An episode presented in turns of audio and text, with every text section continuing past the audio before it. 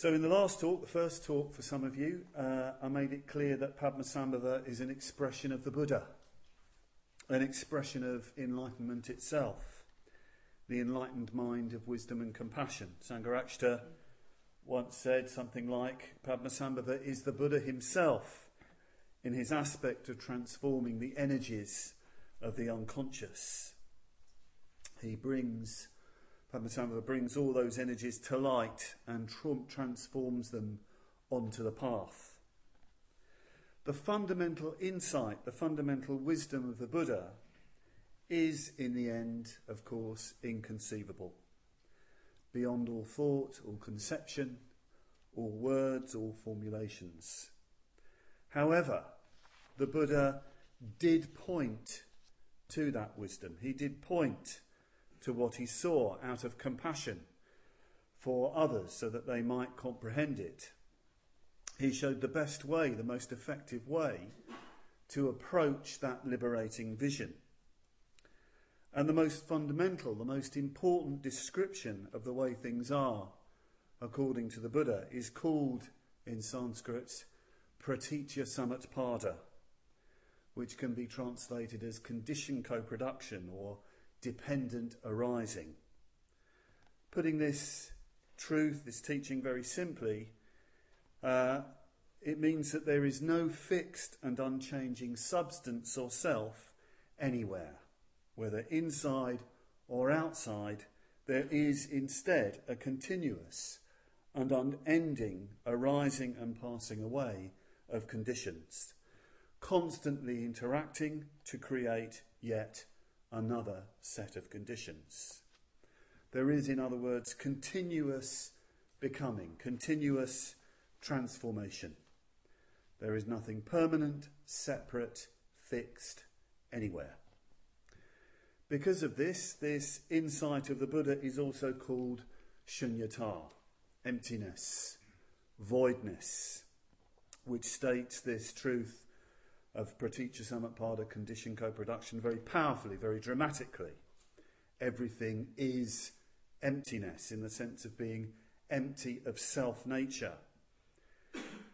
The notion of shunyata, of emptiness, is not saying that in reality there's a vacuum. It's not some brand of nihilism. It's simply the truth that there is no abiding essence or substance anywhere to avoid any notion of nihilism. This emptiness is sometimes described as luminous and radiant. And waking up to this, waking up to a luminous and radiant awareness of this, is enlightenment. However, this luminous emptiness, this pratitya samutpada, has two aspects, or is expressed by an individual in two ways. One way is described as cyclic. It's the wheel of life, the endless round of birth and death, the endless round of habit, of conditioned, narrowed down, narrowing down being. And this wheel of life, this endless round, arises from our unknowing of the truth of pratitya samutpada, of the truth of shunyata.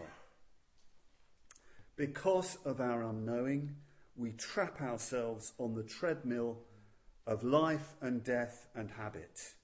We just go round and around the same old habits loss and gain, and so on and so forth.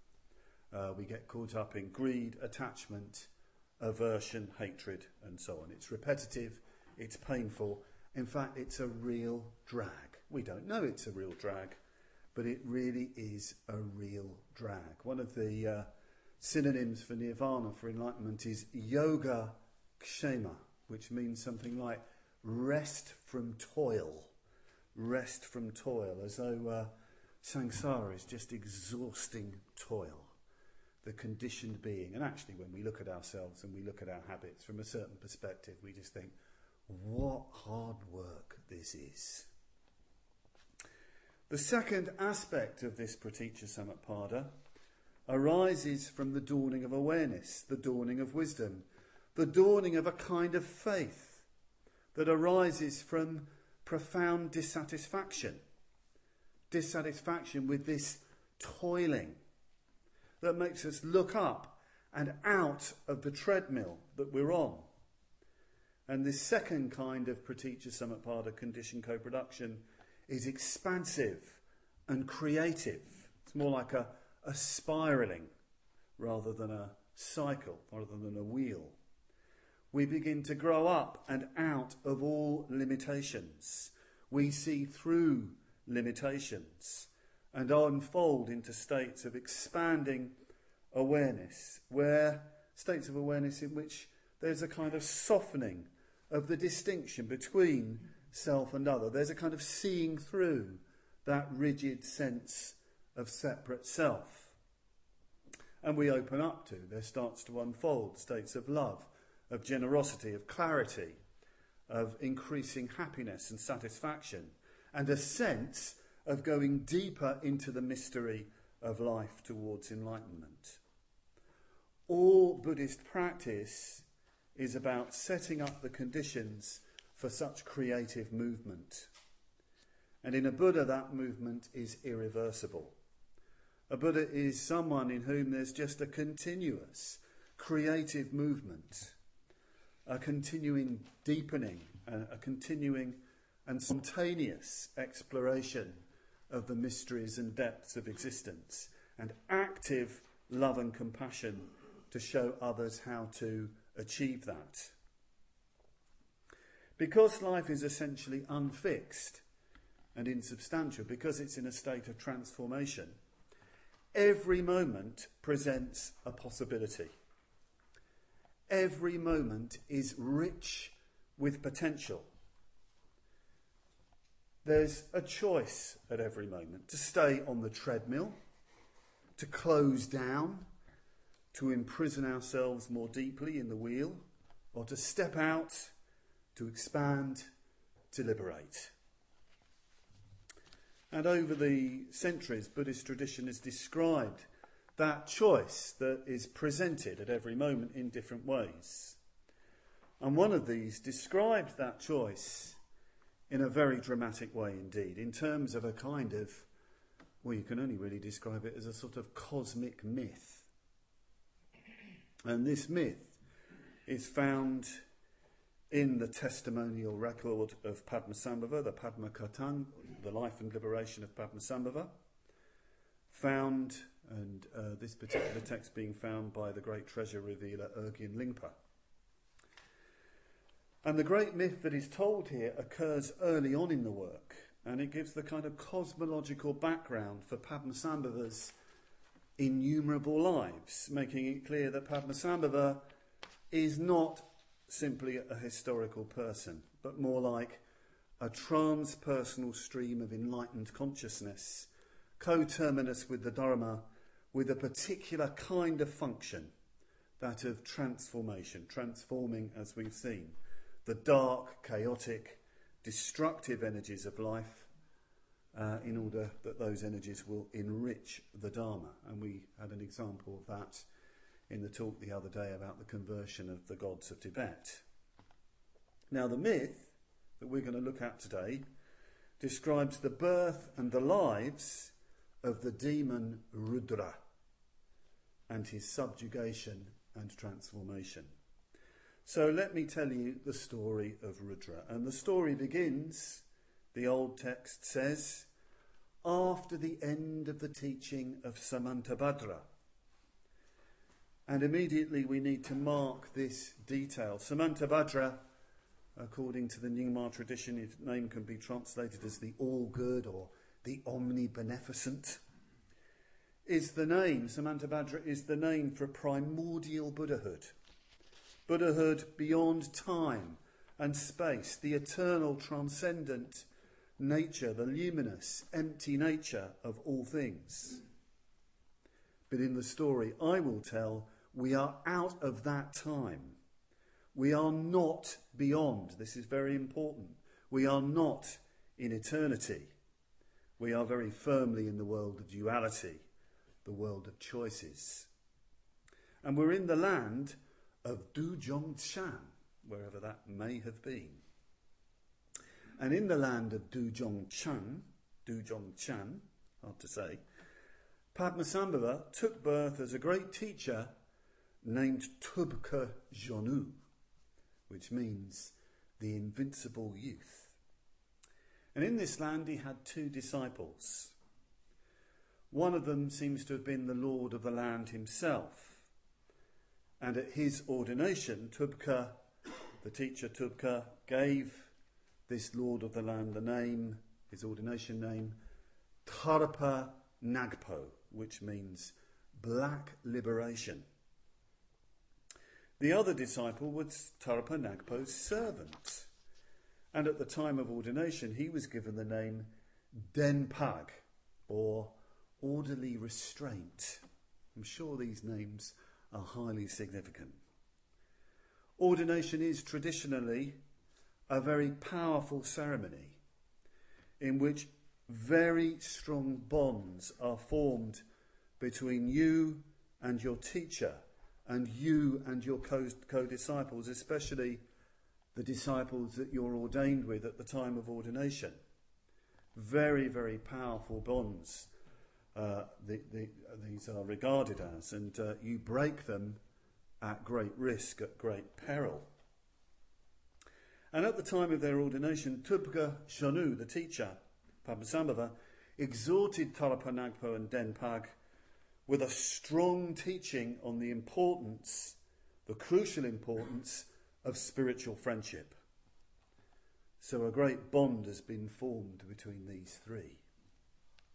After this, Tarpa Nagpo and Denpag entreated Tubka for an essential summary of the Dharma, a pith teaching. They asked for the path that causes release from all suffering in just a few words. And this is what the great Tubka said. In the uncontrived nature of existence, though you live following the four evil acts that's killing, stealing, sexual misconduct, and lying, though you live following the four evil acts, they are just like clou- clouds in the sky. This is the path of genuine yoga. If you don't realize this, then no higher stage of development will be found. This was the teaching of Tubka Shanu, Padmasambhava. And Tarpa Nagpo and Denpag were delighted, and off they went to put the teaching into practice. So, what did they do? Well, they practiced in very different ways. Tarpa Nagpo took the teaching literally. He dressed like a monk he put on the show of a superior and holy person, but he broke the basic precepts. It's not clear whether he broke them mentally or in actual practice. He indulged in breaking the, the, the basic precepts. But certainly he became very attached to harmful thoughts, negative thoughts, and became more and more greedy and angry and puffed up with pride. And of course, he was in quite a lot of pain doing that. Denpak, his former servant, now a spiritual friend, was different. He was ordinary and humble. He had no show. He just got on with the spiritual life. He understood what the teaching really meant, the real spirit of the teaching. So he saw through all his unskillful tendencies. He saw them like clouds in the sky and observed the basic precepts and he was growing along the path of the Dharma. And one day the two of them met. After, we don't know how long they'd been practicing like this, but the two of them met to sort of compare notes. And they were both utterly shocked at each other's interpretation of Tubka's teaching. And they argued. Denpak remained calm and polite throughout the argument. He remained in meditative calm. Tarpa Nagpo was furious and proud at the, at the fact that Denpag could even disagree with him. And the essence of their disagreement was this. Tarpa Nagpo said the teaching was this Denpak, your theory and practice are wrong. The poisons and wisdom are essentially the same. You don't gain enlightenment through the practice of tiresome virtues. I am established in an absolute effortless state. And Denpak said, No, this is the teaching. Consciousness purified of obsessive attachment is pure wisdom. Then the poisons dissolve like clouds in the sky on the path. So one must strive, practicing ethics, meditation, and wisdom. This is the teacher Tubka's intention. And Tarpa Nagpo was enraged at this. He was absolutely furious that he, there could be this disagreement from his servant. You know, he obviously was still relating to him in this way, hadn't really gone forth at all. He said, Right, okay, come on, we're going to see our teacher Tubka Jonu. He is pure, he is honest, he won't deceive. He will decide who is right, and he's obviously convinced that he's going to be right. So they went to the teacher Tubka, and Tubka just said simply and clearly, Denpak is right. You make effort along the path to purify the mind. And Tarpa Nagpo flew into a rage of resentment. He sent Denpak away and said, you're, you're just a servant, you've always argued with me, piss off. Doesn't quite say that in the ancient text, but it's the, it's the only thing occurred to me. Um, and he was angry with Tubka, his teacher, and he banished him from the land. Just get out of this country. He was filled with resentment, blame, anger. And he went on an orgy of destru- destruction. He was so proud, so eaten up with anger. So let's hear how the ancient text describes what he got up to, you know, in response to all this. Then the monk Tarpa Nagpo, turning himself to the activities of the hunt and other worldly ways, incapable of reciting the mantras for the contemplation of the Buddhas, violated in his savage mind his vows to Superior, his teacher and brother. He enlarged and multiplied endlessly the doors of the Dharma instead of weighing the Dharma as he should have.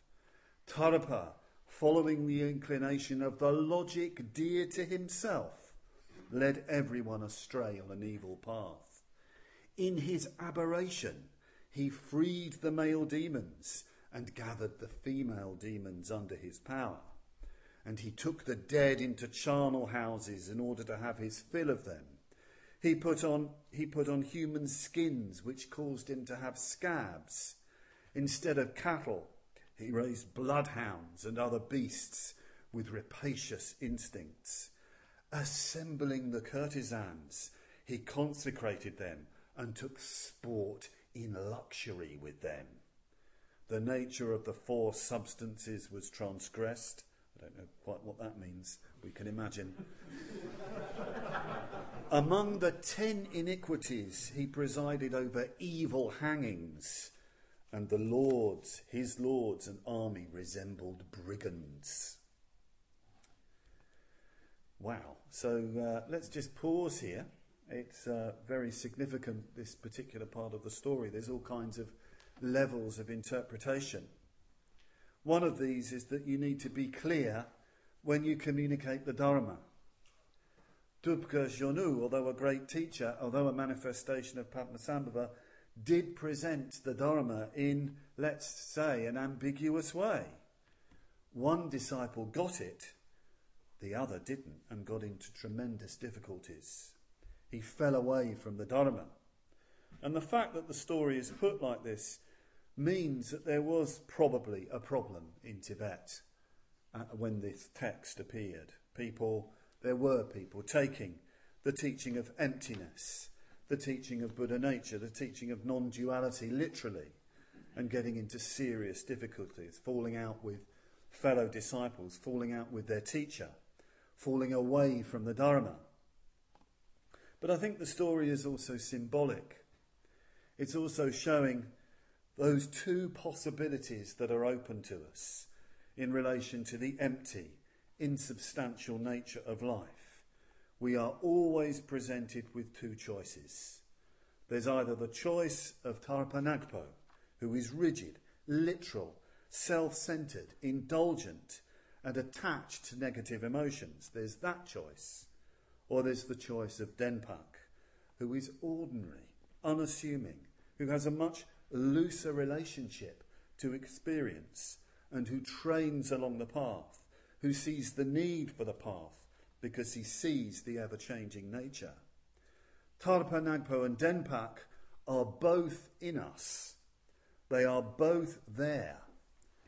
Tarpa Nagpo manifests when we go round the wheel of life. Denpak manifests when we tread along the spiral path. They are both possibilities in our experience. And for Tarpa, Tarpa Nagpo, things just get much, much worse. He plunges deeper and deeper into samsara. He has terrible rebirths. Let's, uh, and then gets, after thousands and thousands of years, he's reborn in a particular way. Let's have the old text again.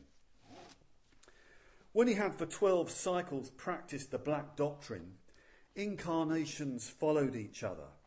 He had 500 existences as a black jackal 500 as a wandering mastiff, 500 as a carnivorous mongoose, 500 as a bee with a poisonous sting, and 500 as a nimble worm. Still more.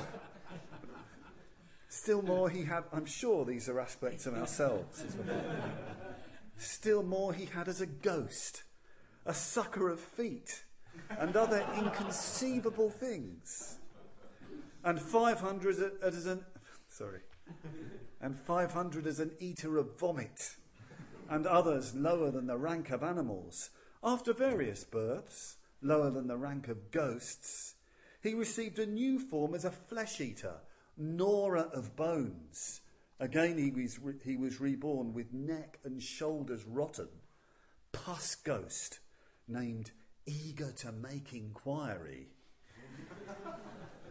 So just watch it when you're talking to Buddhists, when you're eager to make inquiry. then, at the end of 20,000 existences, in Lankapura, the land of the ogres, a courtesan named Kuntugyu, wandering everywhere, mated with a Mara of the twilight and a demon of midnight, and a genie of the dawn also mated with her and she conceived. The fathers being three fierce spirits, there was born at the end of eight months a child with three heads. It had six hands. It had four feet. It had two wings which pushed into its body. It had nine eyes, three on each head. It presented multiple appearances. As soon as it was born, Calamity announced itself. Sickness filled the lands of Lankar. The amount of merits done declined. Famines, wars, epidemics, and the three scourges increased. And there were nightmarish dreams of many deadly beings. Nine months after his birth, the child fell ill, and Kuntugyu herself died. The people of the land said, This bastard of ill omen must be disposed of secretly.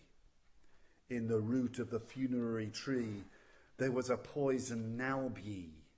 There was the black swine of the tombs, a lair of error, in the middle of which was the venomous serpent, the container of hate. And at the peak was the nest of the kite of desire.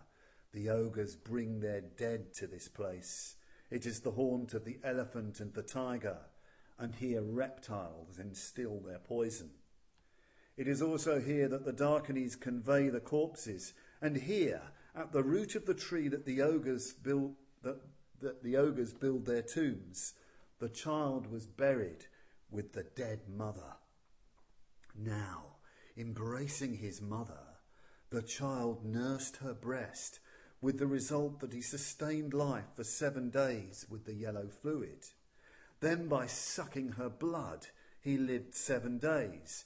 Then, by eating her breasts, he lived seven days. Then by eating her viscera, he lived seven days. And by eating her fleshy behind, he lived seven days. Then by eating her bone marrow, the corrupted spine marrow, and by eating the brain, he lived the span of seven days. For forty two days his body grew. And when he no longer had anything to eat, he shook and made the tomb collapse. On looking inside, the Dardanelles saw that the cadaver had been devoured. Having eaten her flesh and drunk her blood, he had also taken her skin as a tunic and her skull as a cup for bloody libations. Seeing a serpent, he made himself an anklet for his foot, a bracelet and a necklace. Finding a dead elephant, he ate its flesh and stretched out its skin. He drank the blood and ate the flesh of a tiger and used its pelt as a cloak. And from his mouth he produced the fixed form of a curd of blood. And from his body he disposed of a small pile of ashes. And he who had eaten his mother for nourishment and dressed himself in her raw skin, who in his thirst had drunk her blood, and who in action had perpetuated crime, who to live had lived off the dead, had a complexion which shone with light. White on the right, red on the left, blue in the middle, his faces were fierce. His giant body was of a pale ash colour. His face was maliciously gracious, with coarse muscular bundles of rough flesh. He attached on one side of himself a row of withered heads and hung fresh heads about him. He made himself a garland of three fringes, dangling with skulls, and he oiled all his cheeks with red semen. On his body a swine skin grew. His mouth and eyes were scarlet, his mop of hair red with the mud of his hanging curls. He tied in a knot of half length with five kinds of asps. Armed with bird claws on all his limbs, he tied to these in turn the serpents of five species. He swallowed voraciously flesh and blood, every prey which he could seize, boar spears and whatever serve as a weapon he carried. From his left hand he drank from the skull filled with blood. His breath gave rise to all the contagions of heat, his nose to the various kind of cold illnesses. From his eyes, from his ears, and from his lower orifices issued the 404 sorts of typhus maladies.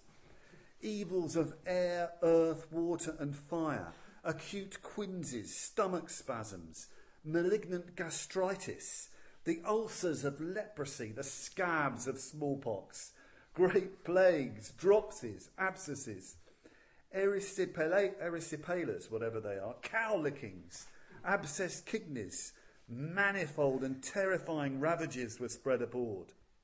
By name he was called the one who devours his mother, Matarangara. Phew.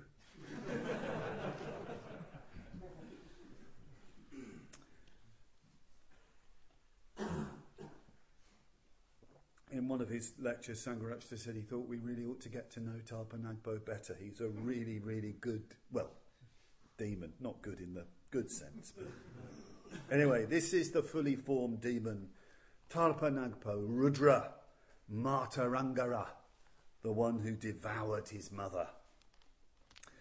A demon of incredible power.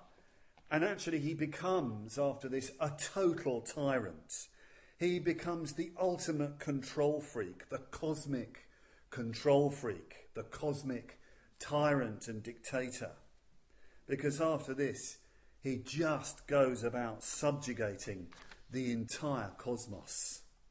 He just goes one country after another, one world after another, one dimension after another, uh, just conquering. And everywhere he goes, he comes in, this huge demon with his retinue, shouting, Who is greater than me? Who is greater than the one who devours his mother? And if he hears heard any murmuring anywhere, somebody saying, Well, I don't think you're that great.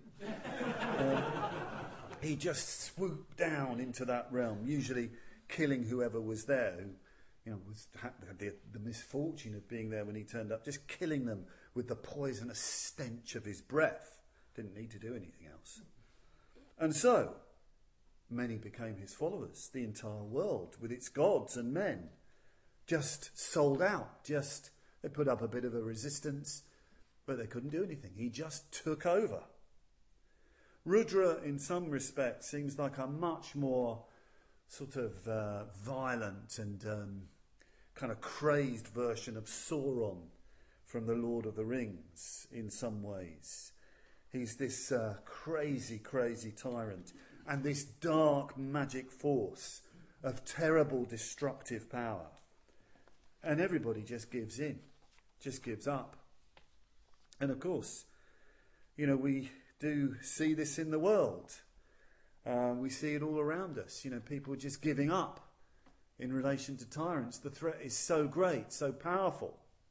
People just sell out to these cosmic control freaks.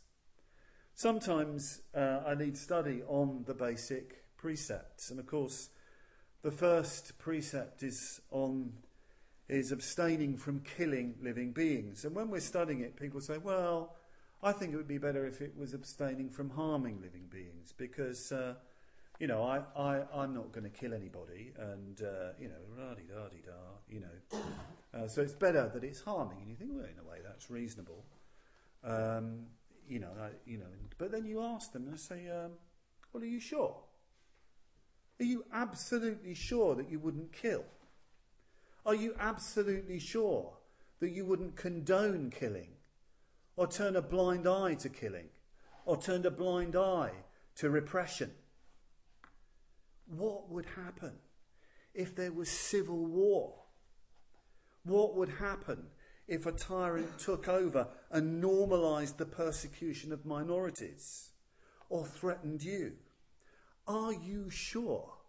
Are you absolutely sure that your impulse to join in with the group, that your impulse to harm, to kill, to turn a, just turn a blind eye to repression, are you sure that you, you've overcome that impulse?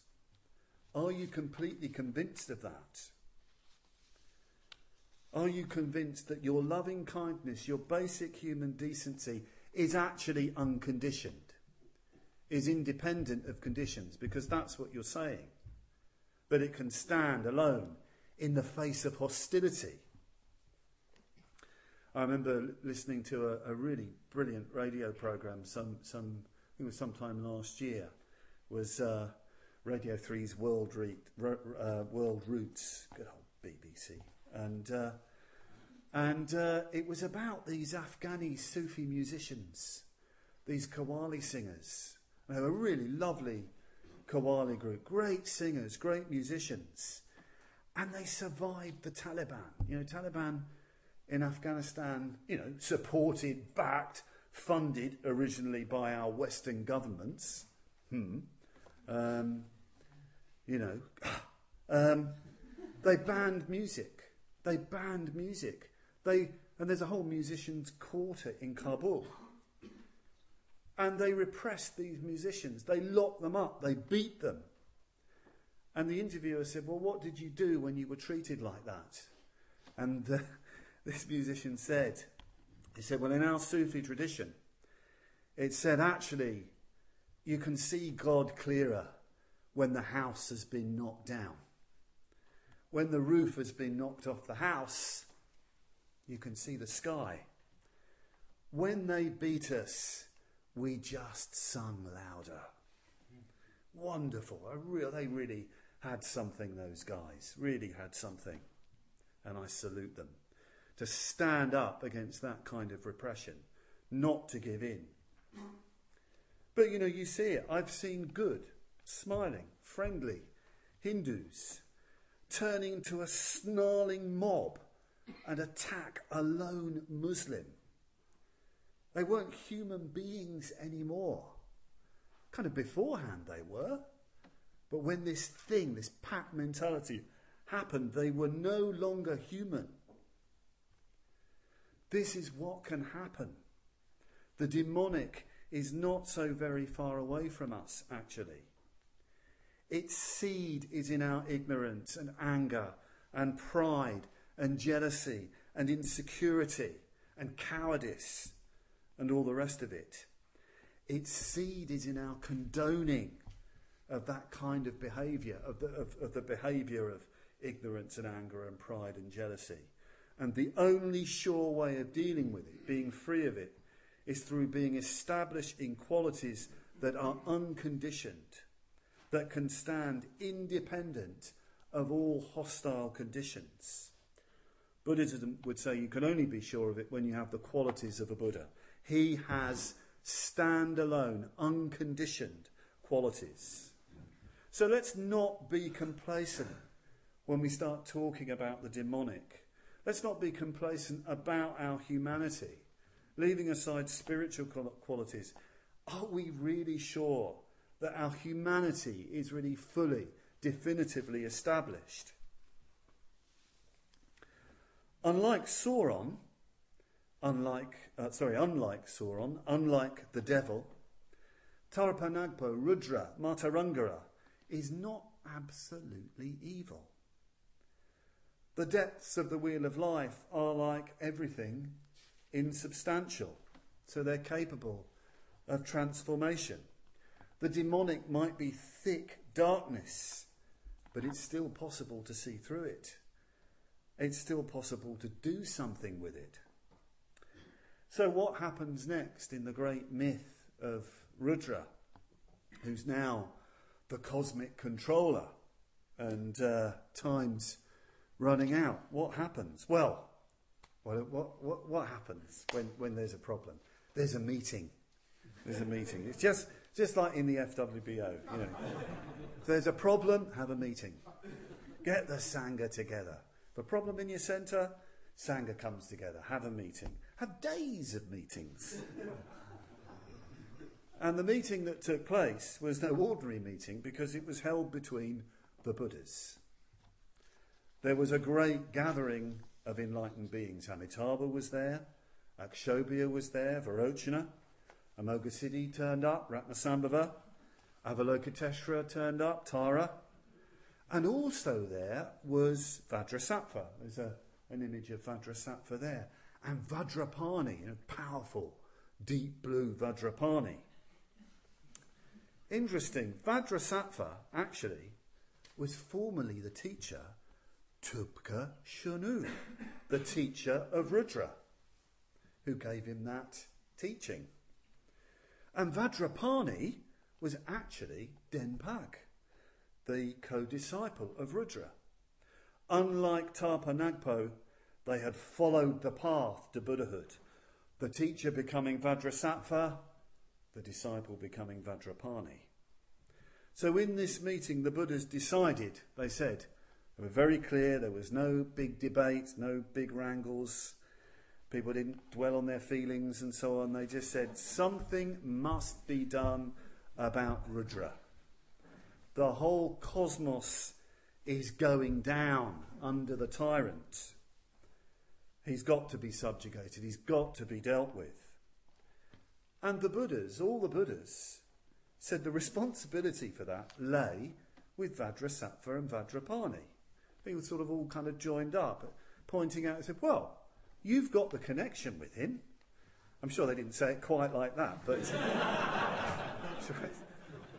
you know, they said, Vajrasattva, you were his teacher once. You were Tubka Shanu. You taught him. And Vajrapani, you were his spiritual friend. So you've got the connection, you've got the responsibility, you've got to sort it out. They didn't exactly say, You've got us into this mess. they were Buddhas after all. But you've really got to do something. And it really does sound like a community meeting or a council meeting, you know, where something's happened and everybody's trying to find the person who's really responsible for it. But anyway, Vajrasattva and Vajrapani agreed. Yes, it's our responsibility. They agreed joyfully. And they took a great vow to conquer Rudra. They said, Yes, we will conquer, we will subjugate, we will master, we will transform Rudra. And they were blessed and consecrated for their great endeavour, and off they went to conquer the demon. So, what did they do? How did they go about dealing with Rudra? Well, it was rather unusual what they did because Vajrasattva transformed himself into a little horse, and Vajrapani transformed himself into a little pig. And they flew to a mountain in the land, a great mountain in the land where Rudra was staying. And they started to fly around the mountain with complete freedom, happily, making a sort of buzzing noise. the little horse and the little pig lighting up the big mountain. And the great, ugly, wrathful Rudra, ash coloured Rudra with the three faces and the semen smeared cheeks heard them buzzing around. So, you know, just heard this buzzing noise. You know, this huge thing starts to.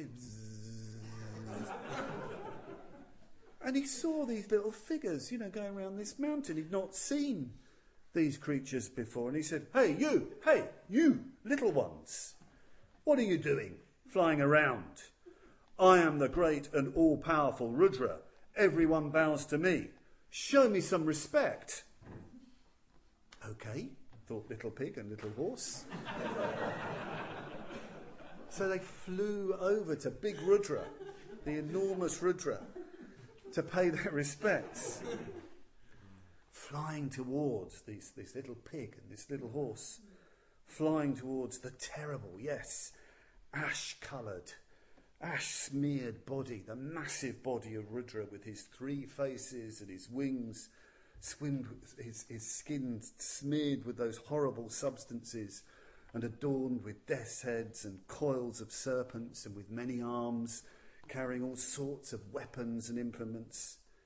And they flew in low, the little pig and the little horse. So there's big Rudra standing there, and little pig and little horse are going where he can't sort of see them. And then the little horse, Vajrasattva, entered Rudra's penis. And as you'd expect, Rudra stretched his legs in pain. That was his immediate response. And at that moment, when he stretched his legs, the little pig, covered in grease, entered his anus. he went right into him, right up him. They don't like it up him. Um, and the horse and the pig united inside the massive body of Rudra, causing Rudra intolerable pain. And he called out, Phew! Mummy, Daddy! What's going on? I mean, imagine it. Well, don't. What's going He's being taken completely from the inside. It must have. Well, he felt terrible. There's just these violent changes, and he's completely out of control. His grip on everything was just going completely. But he fought. He was Rudra after all. He struggled. But the horse and the pig were kind of dancing inside, having a great time, even blending, uniting to create a kind of God, becoming something extraordinary. And they were singing a really weird song from inside him, singing this song that goes, The horse and the pig have subdued Rudra. The Buddha has subdued the demons, the Dharma, untruth, the Sangha, evil friends. Fire has conquered the trees, water has conquered the fire. The wind has blown away the clouds, the diamond has smashed the rock. Last night's nightmare is over. Rudra, he was in terrible pain. He's hearing this song going off inside him. He's furious really, really angry. Just, you know that, in, you know when you see those films, maybe I'm sure none of you experiences that kind of uncontrollable, blind, helpless rage. Well, that was Rudra's state. And then a terrible voice resounded. End your anger. And Rudra stopped fighting. And all his demonic forces were vanquished completely. They just saw that he'd been tamed. He just stopped. And then Rudra just felt terrible shame. terrible remorse. He could see everything he'd done over innumerable lives. And he came, by this time, the Buddhas had all gathered. Vajrasattva and Vajrapani had done their work, and all the Buddhas arrived in a great mandala. And Rudra, with great remorse and shame, terrible, imagine, you know, all the things he's done, the burning remorse. He came to the Buddhas, and especially to his old teacher, Tubka, now Vajrasattva. He came and he began to sing a lament, a heartfelt confessional lament, completely opening up to all the evil that he'd done, getting it out, spewing it out from the depths of his poisoned heart. I'm just going to read you some passages from this lamenting confession of Rudra. Om great compassionate Bhagavan Vajrasattva, immaculate colour of, colour of conch, most excellent form, pure and brilliant, spreading the light of a hundred thousand suns, hero, resplendent, with a thousand rays of light, knower of the triple existence, renowned as the teacher, only friend of all beings of the three realms, loving protector, Lord of compassion, please listen to me. Since time without beginning, I have taken wrong paths, lost my way, and wandered in the rounds of existence. In former lives, I was mistaken in committing wrong actions and misdeeds. For all these evil deeds, what deeds, whatever I have done, I feel strong remorse and regret. I am foolish and deluded a great sinner with evil karma. By the power of karma, I am reborn as Rudra in the realm of desire. I feel remorse for this rebirth. This karma is exhausting. I feel weary and I regret. Although I entered the teachings, I have been unable to follow them. My body, speech, and mind have fallen prey to evil deeds. Forced about by the fierce storm of karma, I have for countless former eons wandered through the dark dungeons of samsara. So, Protector, through your compassionate blessings, may you purify my obscurations of karmas and poisons and establish me right now in your presence like a loving mother. Brilliant like the sun and radiant like the moon, your compassionate face is captiv- captivating to behold since beginning this time, blinded by the cataract of ignorance. My physical eyes have been unable to perceive you. So, where do you stay right now, protector of beings? Dakar, you possess the strength of compassion. And since the karmic residue of previous ties is powerful, do not be vague, indifferent, or indolent, but regard me sincerely, victorious deity of compassion Lead me out of the swamp of samsara and guide me quickly to the supreme state of Buddhahood. Protector, due to my ignorance and delusion, I have gone against and broken my vows. Guru, protector, please grant refuge. Supreme Vajra holder, the one who has the nature of great compassion. To the leader of beings, I go for refuge.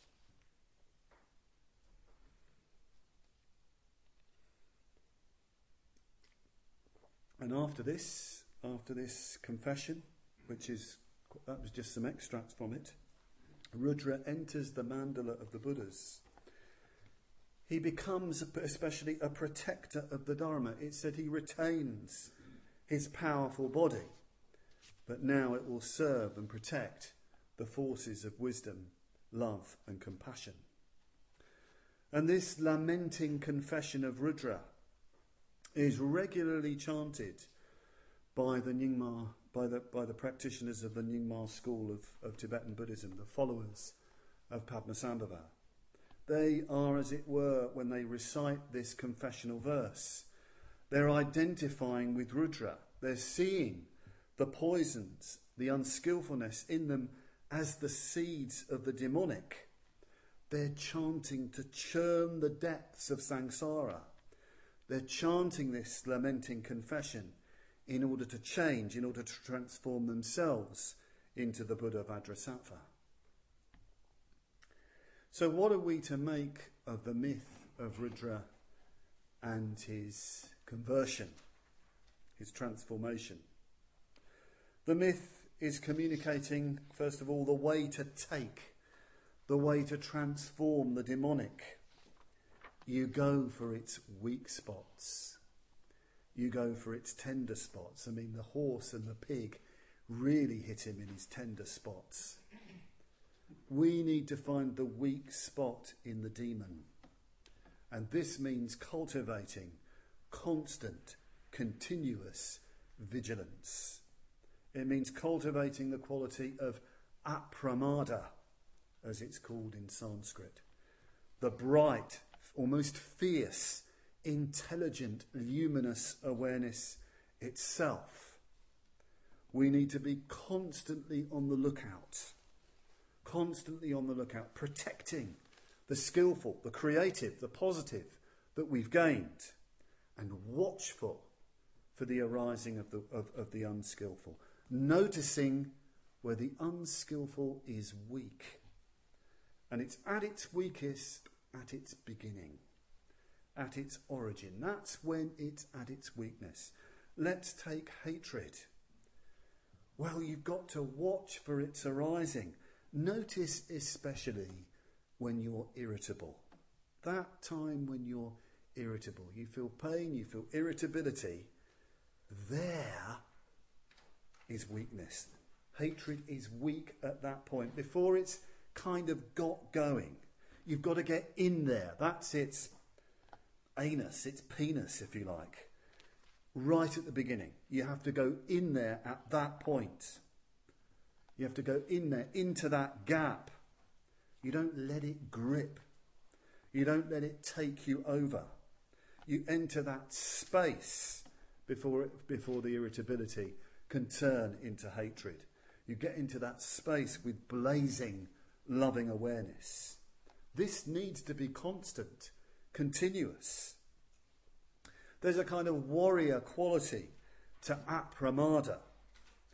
It's mindfulness, it's alertness, it's a very broad awareness. It's that watchful. You're kind of ahead of the game. You're, you're uh, anticipating what could arise, so you're never caught out. This is the quality that, that we need to develop if we're going to take the de- demonic. This is the bright, sharp, full, fulsome awareness, awareness needed, rich too with loving kindness. And in this awareness, there's a clear critique as well of how destructive, how demonic the poisons, the kleshas are. In the life and liberation of Padmasambhava, it's said that Rudra, although subjugated, keeps coming back. Uh, a Buddha, of course, has permanently vanquished Rudra. But even though we might individually, individually be liberated from him, Rudra keeps arising in the world. And it's easy to see Rudra's many and various manifestations in tyranny, war, injustice, intolerance, oppression, poverty, drought, the destruction of the beauty of the earth. Rudra is everywhere. From a certain point of view, everything is Rudra. And if we are the true followers of Padmasambhava, we have to battle against Rudra not only within ourselves, but in the world as well. We have to fight him, we have to resist him, even transform, in, transform him in his domain. It's said again in the life and liberation of Padmasambhava that within the various parts of the unsubjugated Rudra, in the vast body of Rudra, there are hidden great treasures of the Dharma there are treasures in his eyes, treasures in his bone marrow, treasures in his various organs, his spleen, his heart, his kidneys. There's treasures in his blood and, and bile.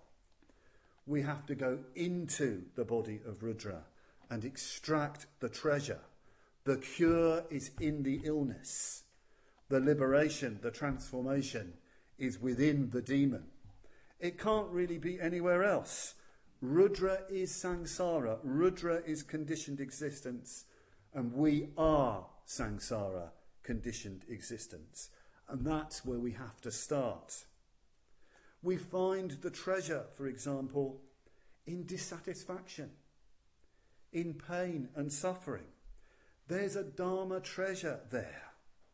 There's a treasure in dukkha because suffering shows that the pleasures that Rudra shows us and ensnares us with don't actually work. Not ultimately. So we can pay attention to our dissatisfaction, our dissatisfaction with Rudra to discover the treasure of liberation. Externally, uh, discovering the treasure of Rudra, it makes, means taking the Dharma onto the streets. It's why we have urban Buddhist centres all over the world. We're right in the heart of the beast, as it were. And there's treasure there because there's people. There are people longing to escape the clutches of Rudra. I remember when I lived in India, when I lived in Bombay, which is a real Rudra kind of world in some ways. You know, we'd be doing talks and meditation classes, even retreats, you know, in busy marketplaces, in slums and shanty towns. And we develop a fantastic atmosphere between us uh, in, in these places. You know, these really, really dark, difficult places, you know, full of toil and suffering. You know, that's where we had to be. This is why, to take another example, a very, very humble example, example indeed, a very unromantic example, why we have our evolution shops, why we have our Windhorse trading. Rudra manifests strongly in the economy. The economy is all Rudra. So we've got to deal with that. Every Buddhist, sooner or later, has to transform the economic demon. I was in, uh, one, in one of our cities recently where there's a Buddhist centre, and I went along to uh, the local evolution shop, which is run by a fully Buddhist team. It was Christmas time. They had a lot of trade, great, you know, they're earning lots of money to not just support themselves, but to give to the Dharma as well. So, really taking the money out of Rudra and giving it to the Dharma. And it was a really positive atmosphere there, and they told me, the team told me, that quite a few of their regulars actually go into the shop at Christmas time to get away from the madness of the high street and the shopping mall next door because they felt that the atmosphere among the Buddhists was better. So there's a treasure to be found there, a treasure to be found even on the high streets, right in the heart of consumerism. Now, these things, mentioning these things, might seem small, and Rudra is so big. But remember, it was a little horse and a little pig that took him that entered him, that transformed him. So, the myth of the subjugation of Rudra is a very important way of approaching the spiritual life, approaching the Buddhist life. And the subjugation is performed by spiritual friends, it's performed by teacher and disciple, it's blessed by the highest Sangha, the Buddhas. It comes out of a meeting, a cosmic chapter meeting. And this too is highly significant. We don't battle Rudra alone. So often people approach the spiritual life in an essentially selfish and narrow way. That's actually self defeating. If you take that approach, in the end, you just become another part of Rudra. You become another Rudra. Um, Chogyam Trungpa describes, uh, Chogyam Trungpa Rinpoche describes Rudra as the ultimate spiritual ape, the ultimate uh, posturing of, of pseudo spiritual egotism, and we will be defeated. Rudra, whether internal or external, is transformed by the Sangha, by individuals seriously committed to spiritual practice, working together in harmony, drawing out the best in one another to establish, develop, maintain the forces of wisdom and compassion, who, who are determined to transform Rudra, or at least to put up some stiff resistance. People working together can do so much.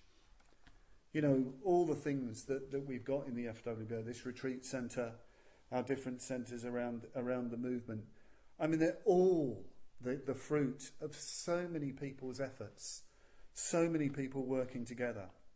Um, and of course, there's so much more to do. There's so much more to do in this world. We've hardly begun.